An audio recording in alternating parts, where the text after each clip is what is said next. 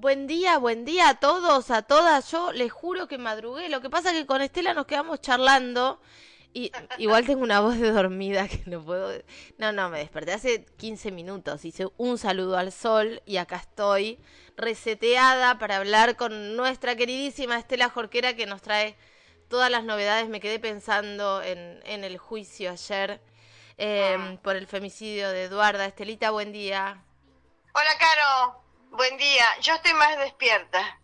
Sí, bueno, pero vos te despertás temprano. Yo me despierto temprano, sí, no sé si es bueno o es malo, pero no, puedo dormir mucho, la verdad. No, yo me llego a despertar de noche, me llego a tener que levantar y todavía no amaneció.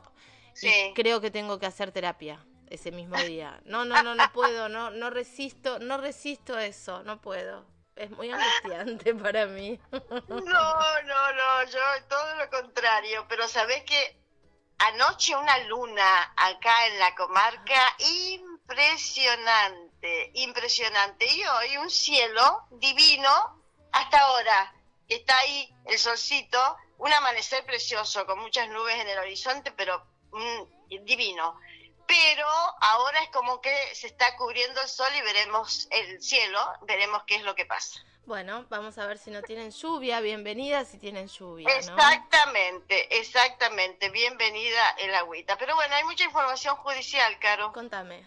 Eh, bueno, hay un pedido de cárcel para los cuatro instructores policiales en el marco de la causa por la muerte del joven Gabriel Mandagaray ocurrida en el marco de un curso de perfeccionamiento del Cuerpo de Operaciones Especiales y Rescate COER. Esto ocurrió en Bahía Creek, todos nos acordamos de este hecho porque nos conmovió absolutamente a todos. Y en la última audiencia del juicio, que fue ayer, el fiscal Guillermo Ortiz, esto es la, audiencia de cesura, que son las últimas instancias del juicio, el fiscal Ortiz pidió seis años de prisión efectiva y ocho de inhabilitación especial para volver a ocupar cargos en la fuerza policial para el coordinador del grupo de instructores, Alejandro Gattoni, que debía... No lo hizo, dijo el fiscal. La misma condena de, ocho, de seis años de prisión efectiva y ocho de inhabilitación pidió el fiscal para quien estaba a cargo del equipo que integraba a la víctima, Alfredo Nahuelcheo. Dijo el fiscal que este hombre, Nahuelcheo, estuvo presente en todas las prácticas humillantes. En tanto, para Maximiliano Vitali Méndez, el instructor que ingresó al mar con Gabriel y sus dos compañeros, el fiscal pidió una pena de cinco años de prisión y para el cuarto instructor, Marcelo Contreras, quien también fue condenado por lesiones leves contra otro cursante, pidió cuatro años y seis meses de prisión. Para ambos incluyó de inhabilitación especial. Todas estas penas bajo la imputación de homicidio culposo y abuso de autoridad solicitadas por el fiscal con, son de, como decíamos, cumplimiento efectivo, es decir, que si lo eh, si toma este, este pedido el tribunal, deberán cumplir la condena en prisión. En prisión. Muy bien. Por su parte, claro, las defensas, bueno, pidieron las penas mínimas que son escarcelables. Ahora será el tribunal, integrado por Carlos Reusi, Marcelo Álvarez e Ignacio Gandolfi, los que dictarán la sentencia y esto será en los próximos cinco días hábiles, tal como lo establece la norma. Para el fiscal Carolina no hay dudas que los imputados modificaron la capacitación con la intención de obtener la baja de los cuatro oficiales que formaban parte del grupo de cursantes a partir de prácticas inhumanas y humillantes, contrarias a los derechos humanos, sin control de quién debía efectuar esa tarea como era el coordinador del grupo. Dijo el fiscal, desarrollaron prácticas en el agua totalmente prohibidas sin medidas de seguridad, sin señal telefónica, alejados del ejido urbano. Al grupo se lo arrojó al mar en baja mar, con un oleaje pronunciado, con uniformes, armas, portando un pesado tronco y en un contexto de agotamiento que venían padeciendo hacía cuatro días. Dijo también el fiscal que Gabriel, el chico que perdió la vida, no sabía nadar e igual lo tiraron al agua. La querella representada por el abogado particular Damián Sánchez, eh, Damián Torres, perdón, esto es en representación de la familia de, de Gabriel, alegó en igual sentido, aunque con pedidos de pena algo un poco más elevadas. En cambio, los cuatro equipos de defensores de cada uno de los imputados argumentaron en favor de la imposición del mínimo previsto para cada uno de los imputados. Eh, también recordar, Caro, que Gabriel Mandagaray es hijo eh, de quien en ese momento del hecho era el jefe de la regional primera de aquí de Viedma, Jesús Mandagaray. Y también la, la mamá de Gabriel eh, cumplía funciones, o la sigue cumpliendo, funciones este, importantes de jerarquía en la policía, jefa de, de, una, de una regional también de la línea sur en ese momento. Es decir, que había mucho conocimiento este, policial en esa, en esa familia, más allá que el dolor que inunda cualquier familia que pierde un hijo es no tiene no tiene nombre ahora Estela, es tremendo pensar que el padre de, de, este pibe que está muerto, eh, que, es, que muere en el contexto de estas prácticas inhumanas, evidentemente, porque perdió la vida, haya sido, era en ese momento una persona de mucha jerarquía, jefe de la regional. El grupo dependía de él directamente, ¿no? El grupo dependía del padre, o sea, es tremendo. ¿Declaró el padre? Sí, declararon en el transcurso de, del juicio, que ha sido un juicio extenso, ¿eh? muchas audiencias.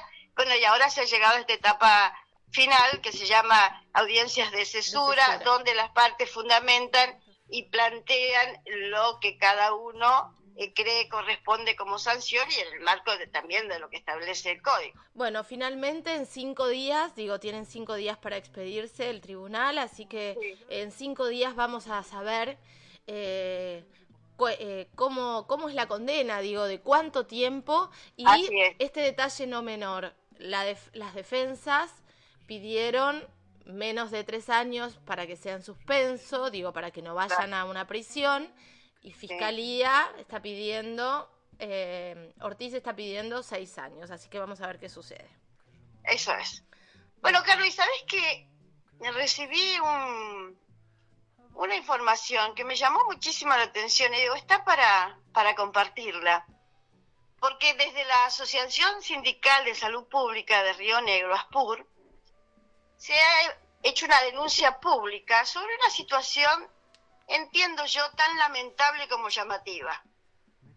Señalan en el comunicado, que ha sido difundido y que es lo que he recibido, que la justicia de Bariloche citó al Ministerio de Salud de Río Negro en el marco de la causa que se instruye por tres denuncias de violencia de género contra el director del hospital de Pilcanilleo. Lo lamentable llamativo de lo señalado por el gremio es que la justicia ha pedido al Ministerio cuáles han sido los protocolos y procedimientos implementados ante las situaciones denunciadas por violencia, violencia en el ámbito laboral. Dice Aspur que luego de estas denuncias ante la justicia, el Ministerio de Salud de Río Negro lo que hizo fue instruir sumarios administrativos contra las tres trabajadoras denunciantes en una clara maniobra, dice Aspur, de hostigamiento y persecución para quienes fueron víctimas de violencia en el ámbito laboral construyendo una inaceptable situación de revictimización prohibida por leyes nacionales y convenios internacionales. Desde el sindicato, que agrupa a los trabajadores de la salud de Río Negro, se señaló también que el denunciado, el director, mantiene cargo y funciones sin que se haya realizado el efectivo retiro preventivo que garantice el resguardo psicofísico de las trabajadoras denunciantes. Y eso, hola. Sí, estoy acá, te estoy escuchando con atención. Pensé que estaba acotado. Te dejé, te dejé sin respuesta. No, porque no puedo creer, te juro que en todo el ámbito, en todo el ámbito del ejecutivo provincial se ha enfatizado y se han este, cursos sobre la ley Micaela, justamente, que, y la verdad que uno no, no puede entender, más allá de las capacitaciones sobre los derechos, sobre lo que significa la violencia de género, la violencia en el ámbito laboral, y lejos de este, ir por, supongo yo que habrán preguntado al director qué pasó, pero más allá de eso, lo que tendrían que haber hecho es tomar una medida urgente de protección, porque son tres denuncias, además. Eh, les abren sumario a las denunciantes y seguramente tienen que seguir trabajando con este tipo. Claro. Que es un hostigamiento. El otro día hice una nota con respecto a la violencia en los ámbitos laborales y el desgaste y el hostigamiento diario que significa es realmente tortuoso. Es terrible. Mira, gracias a Dios nunca me pasó, nunca me pasó. Pero debe ser horrible tener que ir a trabajar porque lo necesitas a un ámbito que la verdad que te debe destrozar el corazón. y además trabajar con esa espada es horrible. Levantarse para ir a trabajar. Hay personas que directamente tienen ataques de pánico antes de ir. Eh, que además es muy difícil que tomen las licencias por estos temas porque son temas que eh, si no llegas a un extremo de picos de ansiedad, ataques de pánico, son muy difíciles, eh, que empezar terapia, son procesos muy largos. En estas situaciones es imprescindible que el Estado, en este caso, porque el empleador es el Estado, eh, tome medidas en, en en función de las denunciantes, de las víctimas de, esta situación. Además, estamos hablando de tres mujeres, de tres, no de una. Claro, exactamente. Imagínate las que pueden haber y que no se animan a denunciar. Ahora, Cuando llegas a la denuncia contra un jefe directo, la verdad que debe ser muy extrema la situación y mucho más difícil y complicada. Por supuesto. Por esto mismo, por esto mismo, porque lo más probable es que eh, no te cobijen, no te protejan. La verdad que es tremendo. No, es terrible. por eso interesante plantearlo. Por supuesto, Estela. Ahora, mi pregunta es, yo recibo también todos los días notificaciones de Aspur. Lo único que hace el gremio es accionar, digo, desde los medios, desde la prensa, desde la lista de difusión de WhatsApp, o realmente en este, en esta instancia eh, se puede hacer algo a nivel judicial. Porque una cosa es que vaya una mujer sola a denunciar y otra cosa es que tenga el respaldo de eh, una agrupación que la contenga, ¿no? Eh, supongo que lo han tenido y por eso, por eso este comunicado, supongo que sí. Bueno, bueno, perfecto. Digo, es la única manera también de, contener a estas mujeres, no solo desde, desde, la denuncia mediática, por decirlo de alguna manera, ¿no? Sí, sí, claro, supongo que sí, que debe haber un, existido un acompañamiento, por algo hay conocimiento también de todo el trámite, de todo el trámite judicial. Bueno, bueno. Veremos qué pasa, qué dice la, la justicia laboral de Bariloche. Vamos a ver qué sucede. Estelita, antes de irnos, te quiero contar a vos y les quiero contar a nuestros oyentes que ayer comencé en un programa eh, que la verdad es que estoy muy contenta porque eh, comencé en un, eh, me sumé a un equipo de trabajo en otro programa de Radio Splendid que se llama Que la gente crea, donde estamos haciendo temáticas, a, mí me toca, temáticas y columnas sobre perspectiva de género, infancia y salud. Eh, y, lo linké con este tema porque me parece que es importante empezar a hablarlo con datos concretos, como hacemos acá en, en, esta actualidad que traes todos los días. Eh, cuando hablamos de diferentes tipos de violencias, y en este caso de violencias laborales, estamos hablando de algo que sucede mucho más frecuentemente de lo que imaginamos. Por ahí le ponemos la palabra violencias antes y la gente dice, ya estas empiezan a hablar de... Pero es lo que pasa todo el tiempo. Sin duda, y además sabes la cantidad de gente que no denuncia porque justamente lo que preserva es el, ingreso, es lo que necesita para vivir, alimentar familia, pagar alquiler, hijos. O denuncian, denuncian y después el hostigamiento es por parte de muchas más, muchas más personas.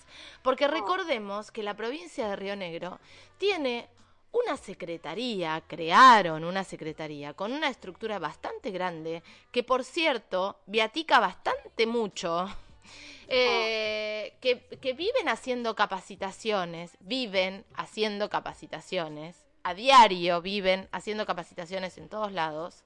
Que no está mal, está bien, pero a la, a la capacitación le tenés que sumar ah, otra cosa, acompañamiento, protección de esas víctimas. Yo lo que digo es que eh, lo tienen, tienen este área que es para trabajar específicamente, porque si llamás por una víctima de violencia por fuera, te dicen, no, no nos corresponde a nosotros. Este área que se llama Secretaría de Políticas Públicas con Perspectiva de Género, es apuntada directamente a los ministerios. La idea es que frente a estos casos haya un área de, géneros de cada ministerio y ese área responda protegiendo, sosteniendo y llevando adelante las causas que hay que llevar adelante con respecto a las víctimas. Así es. Eh, porque si no nos quedamos, eh, está muy bien, está bárbaro que se capacite, la gente tiene que saber, tiene que estar debidamente informada sobre los derechos. Pero después, ¿qué puerta golpeas? No, por eso, y si después te capacitan porque en general es más a los empleados que a los de las primeras líneas. Te capacitan. Después vas a denunciar porque decís, ah, mirá, esto es violencia laboral, lo que me están haciendo es esto, es acoso, es violencia.